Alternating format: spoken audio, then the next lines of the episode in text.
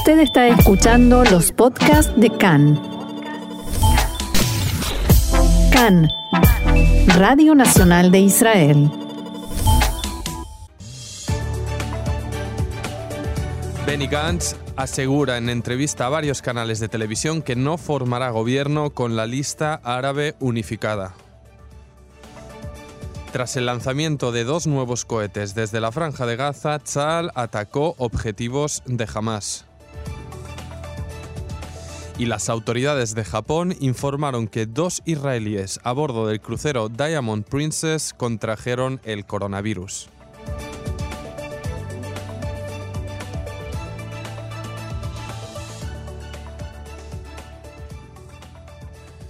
Y vamos a entrar ya al desarrollo de esta información con ese primer eh, titular que daba el líder de azul y blanco Cajón Laván, Benny Gantz, que rompió ayer el silencio y concedió entrevistas a varios canales de televisión, algo que no hacía desde que se anunciaron las terceras elecciones.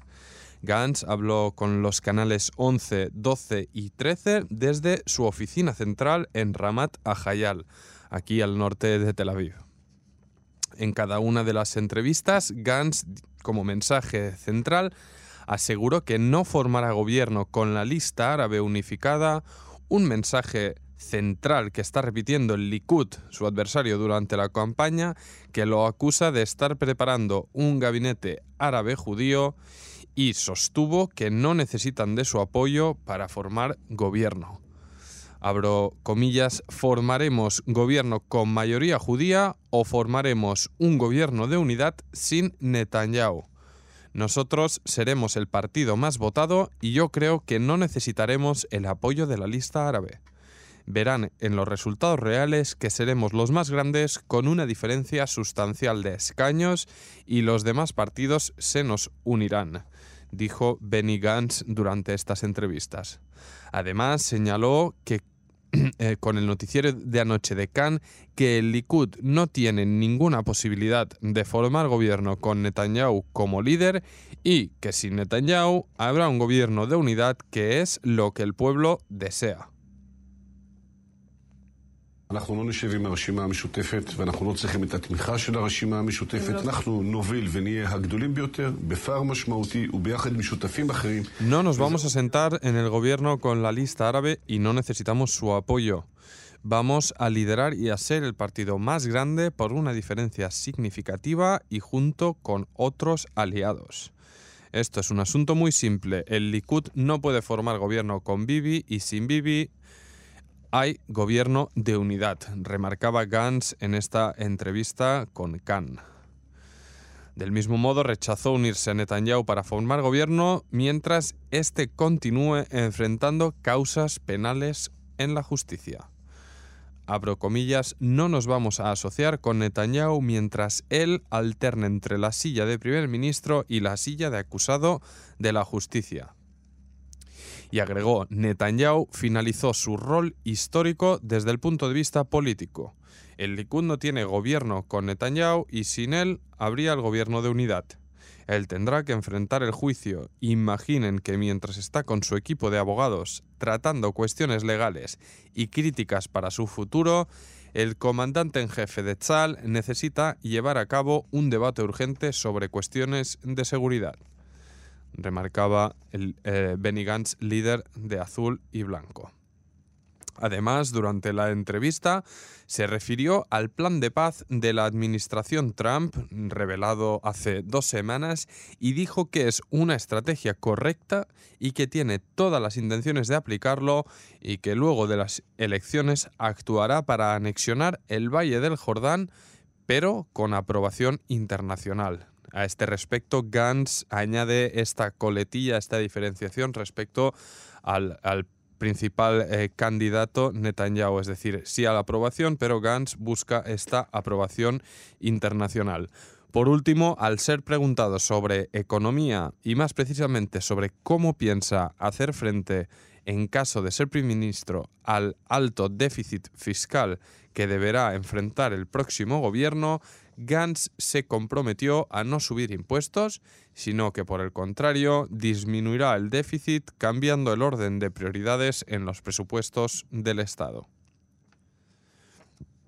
Y el tercero en su lista, en azul y blanco, Moshe Bugui Yaalon, que recordamos fue ministro de Defensa bajo órdenes de Netanyahu en el pasado, afirmó a su vez que su partido formará un gobierno, abro comillas, sin Bibi y sin Tibi. Este es el eslogan que le ha salido a Bugui Yaalon en referencia a Ahmed Tibi, uno de los líderes de la lista árabe.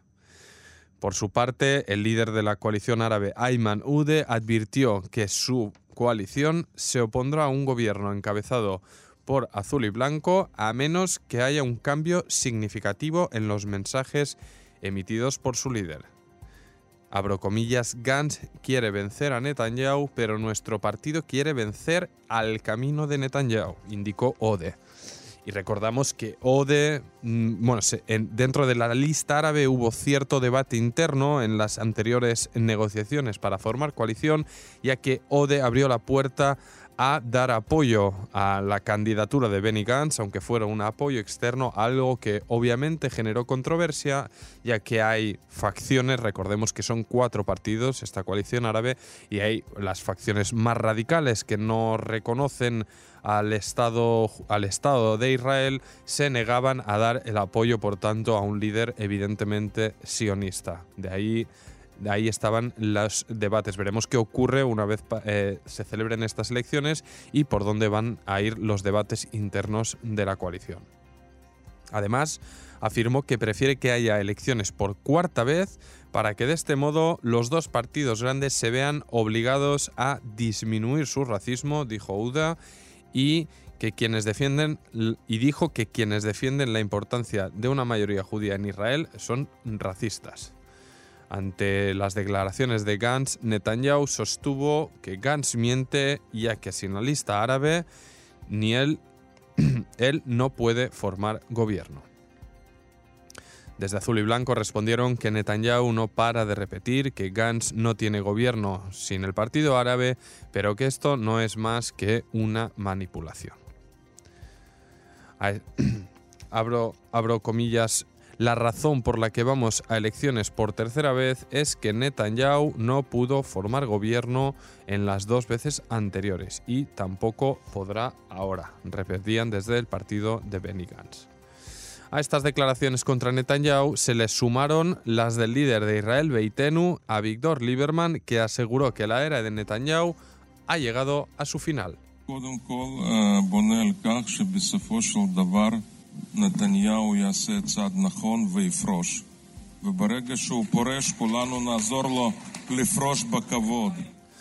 Tengo la esperanza, decía Lieberman, de que al fin y al cabo Netanyahu haga lo correcto y dé un paso al costado.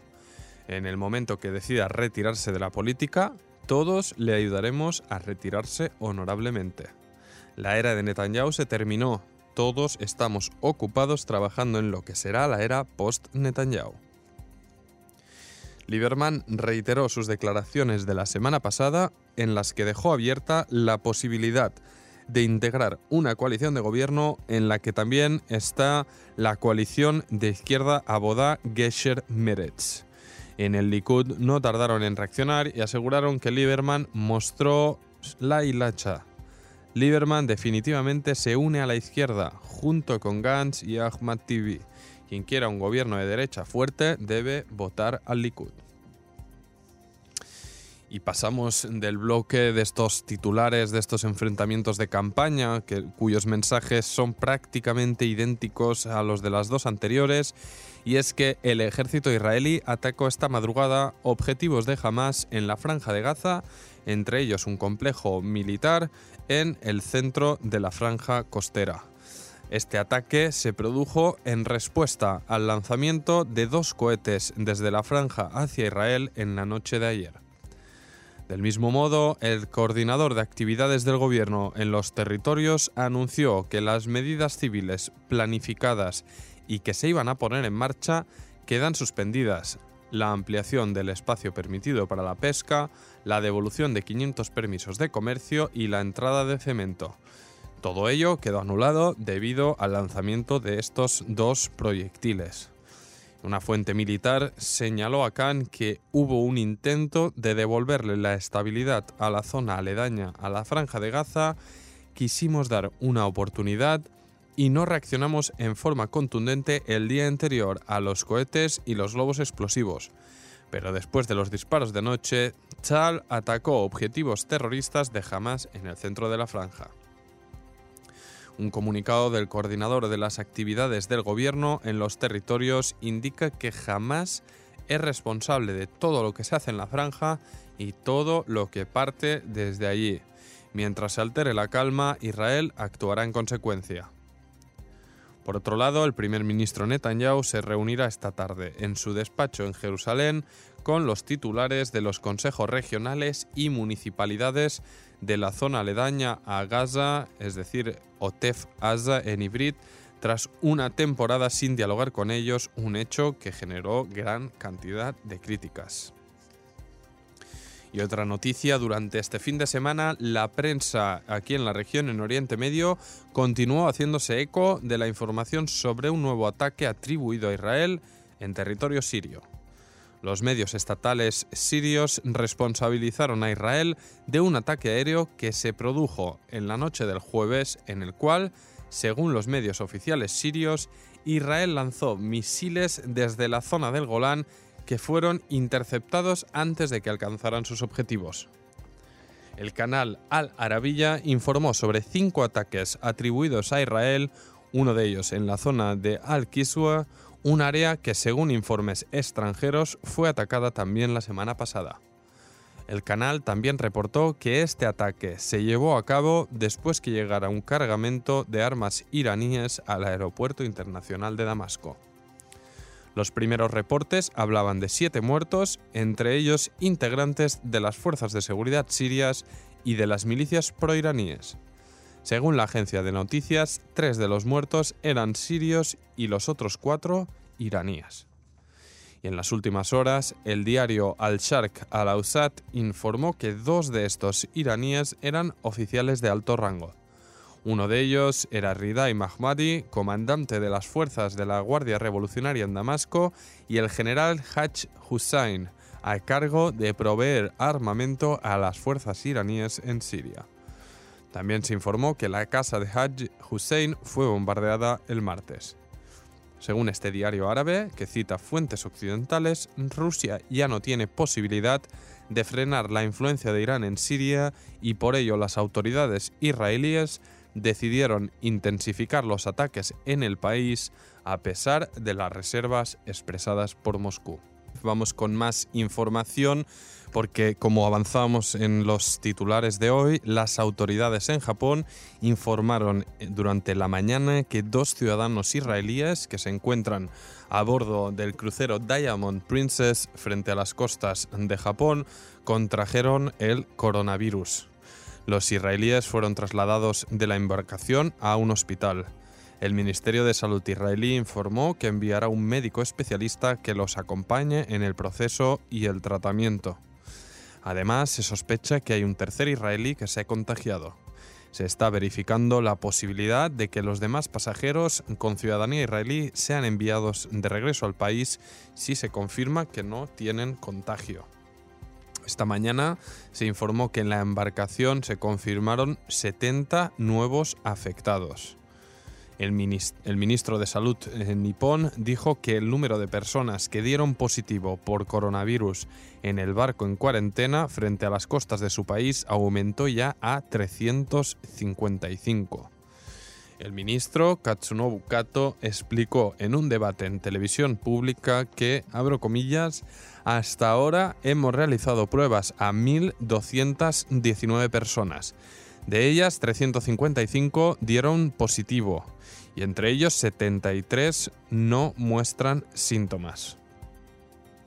Las nuevas cifras se dieron a conocer en momentos en que Estados Unidos se prepara para evacuar a algunos de sus ciudadanos que se encuentran en cuarentena desde el 5 de febrero en el puerto de Yokohama, cerca de Tokio.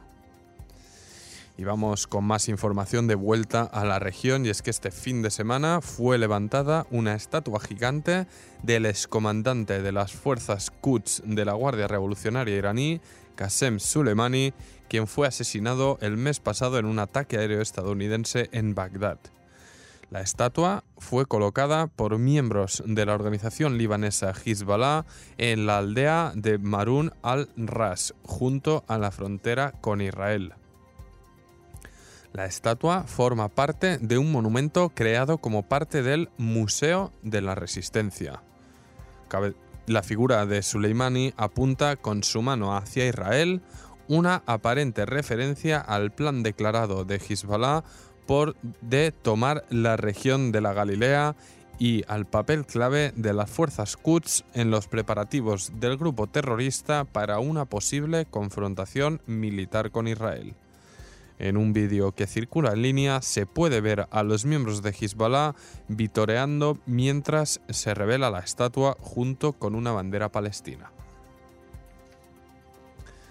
Por otra parte, las autoridades israelíes permitieron dar a conocer que Tzal y el Servicio General de Seguridad desactivaron aplicaciones telefónicas por medio de las cuales jamás logró infiltrarse en dispositivos móviles de cientos de soldados y oficiales israelíes.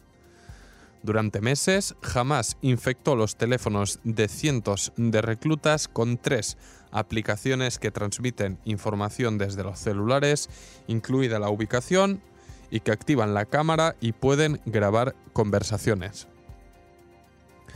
La infiltración se lleva a cabo a través de conversaciones en redes sociales de los soldados con figuras ficticias creadas por Hamas y los convencen de continuar la conversación en una determinada aplicación. Hamas utilizó tres aplicaciones de este tipo. Cuando los soldados intentaban instalarla, les aparecía un anuncio de que su teléfono no podía instalar ese tipo de aplicación y esta supuestamente desaparecía pero en realidad permanecía y funcionaba en segundo plano y proporcionaba información a Hamas.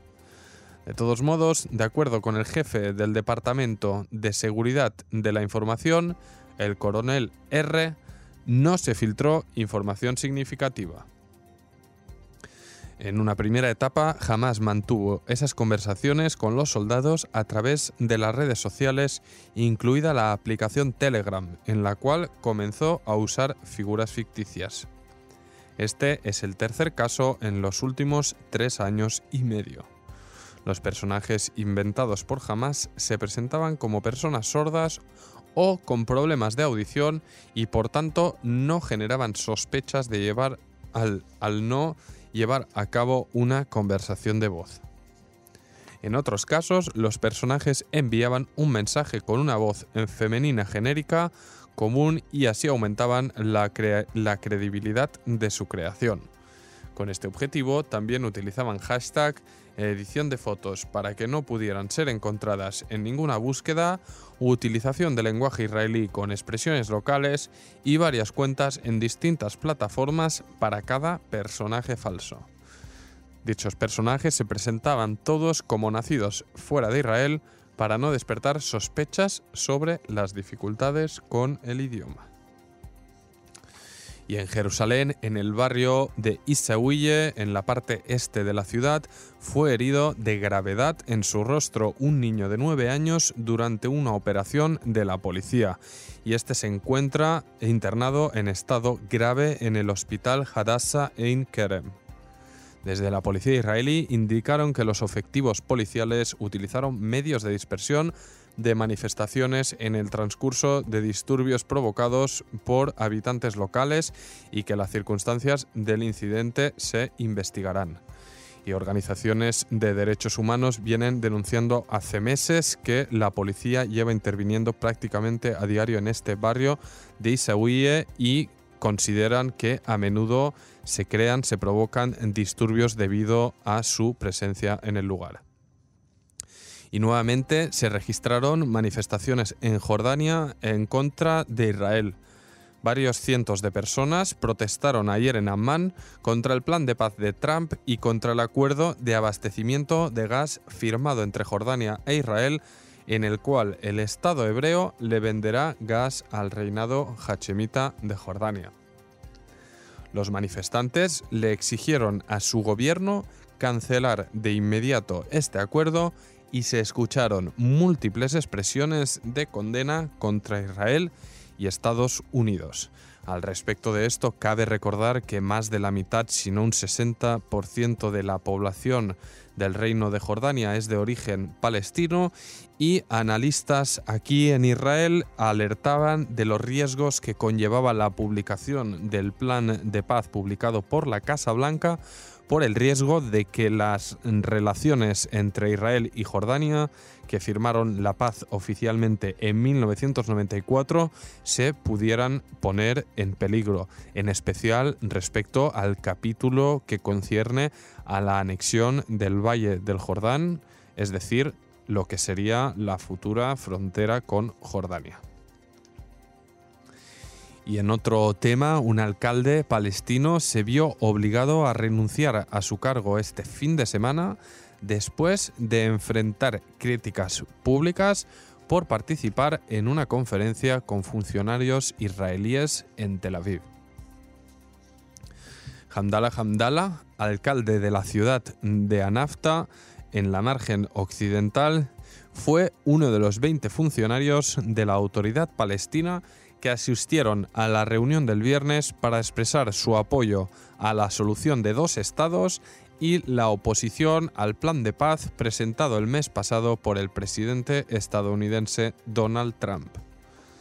La conferencia se llevó a cabo bajo el lema Sí a la paz, no a la anexión y los funcionarios israelíes presentes eran principalmente expolíticos de izquierda y figuras públicas árabes israelíes.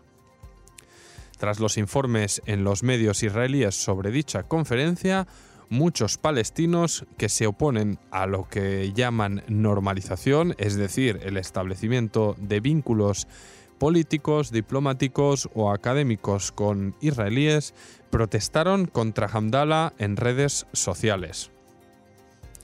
Hamdallah y otros funcionarios dijeron que habían participado por invitación del partido Fatah del presidente de la autoridad palestina Mahmoud Abbas. Y añado aquí, es de hecho eh, la propia autoridad palestina y el propio Mahmoud Abbas y al-Fatah invitan recurrentemente también a pues, académicos o ex políticos, mayoritariamente del campo de izquierda, a Ramallah. De hecho, hace pocos meses tuvimos una delegación ahí de unos 150, 200 israelíes. Por tanto, eso también son vínculos y en ese caso no se produjo ninguna eh, protesta eh, pública de los palestinos. En este caso, en un extenso post que difundió este fin de semana en Facebook, Hamdallah tuvo que explicar que había participado en la conferencia como miembro del partido Fatah y no como alcalde de Anafta pero al mismo tiempo anunció su dimisión. Dijo, estoy cansado no del trabajo, sino de las disputas y las tonterías, y le dejo esta carga a cualquiera que pueda llevarla, escribió Hamdallah en este post en su muro. Hamdallah fue alcalde de la localidad de Anafta, ubicada cerca de Tulkarem, en el noreste de la margen occidental, entre 1997 y 2005 y nuevamente desde 2016 hasta su renuncia de este fin de semana por el hecho de sentarse y dialogar con el otro lado. Una fuente, de, y esta es otra noticia y ya fuera de estos lares, y es que una, una fuente de alto rango del gobierno de Estados Unidos confirmó a Khan que fueron elegidos los miembros de la Comisión eh, bilateral americana e israelí que discutirá sobre la implementación de la soberanía de Israel sobre las partes de la margen occidental que establece el plan que Israel tendrá derecho de anexionar. Los integrantes norteamericanos de esta comisión serán el embajador de Estados Unidos en Israel, David Friedman, su principal asesor, Ariel Lixton y Scott Leith, el delegado y Scott Leith, el delegado para los asuntos Israel-Palestina del Comité de Seguridad Nacional de Estados Unidos. Los representantes israelíes en esta comisión serán el embajador israelí en Estados Unidos, Ron Dermer, el ministro del Likud Yarif Levin y el director general de la oficina del primer ministro Ronen Pérez. El embajador Friedman escribió en su cuenta de Twitter que la comisión comenzará a trabajar de inmediato. Y esta información la veíamos precisamente en la portada del periódico Israel Ayom que tenemos aquí en la redacción. Y otra noticia ya desvinculada de la actualidad de Oriente Medio y es que en Madrid se inaugurará en aproximadamente dos años el Museo Judío de la ciudad. El alcalde de la ciudad, José Luis Martínez Almeida, del Partido Popular, es decir, de la derecha de España, declaró que la municipalidad tiene la intención de invertir alrededor de 30 millones de euros en la construcción de dicho museo que se ubicará, se ubicará en la zona de museos en el centro de la ciudad y oficiará también como centro de investigación y para la realización de eventos comunitarios. Hasta ahora cabe remarcar que la capital de España es la única de todos los países de la Unión Europea que no tiene un museo judío. Y en un comunicado eh, comentaban desde la alcaldía, abro comillas, que con la apertura del museo estamos fortaleciendo los lazos con nuestro pasado muchos judíos en el mundo se sienten conectados en España, o España, o Sefarat, como se conoce por su nombre judío, y, es bien cierto lo que decía aquí la alcaldía de Madrid. De hecho, en este programa recordamos el pasado jueves la entrevista que tuvimos sobre el libro de recetas de cocinas de Sefarat de los judíos que habitaron España y que tanto contribuyeron a su desarrollo y que esperemos que este, que este museo pues haga justicia con esta historia y, que los madrileños y los españoles pues puedan eh, disfrutar de ella.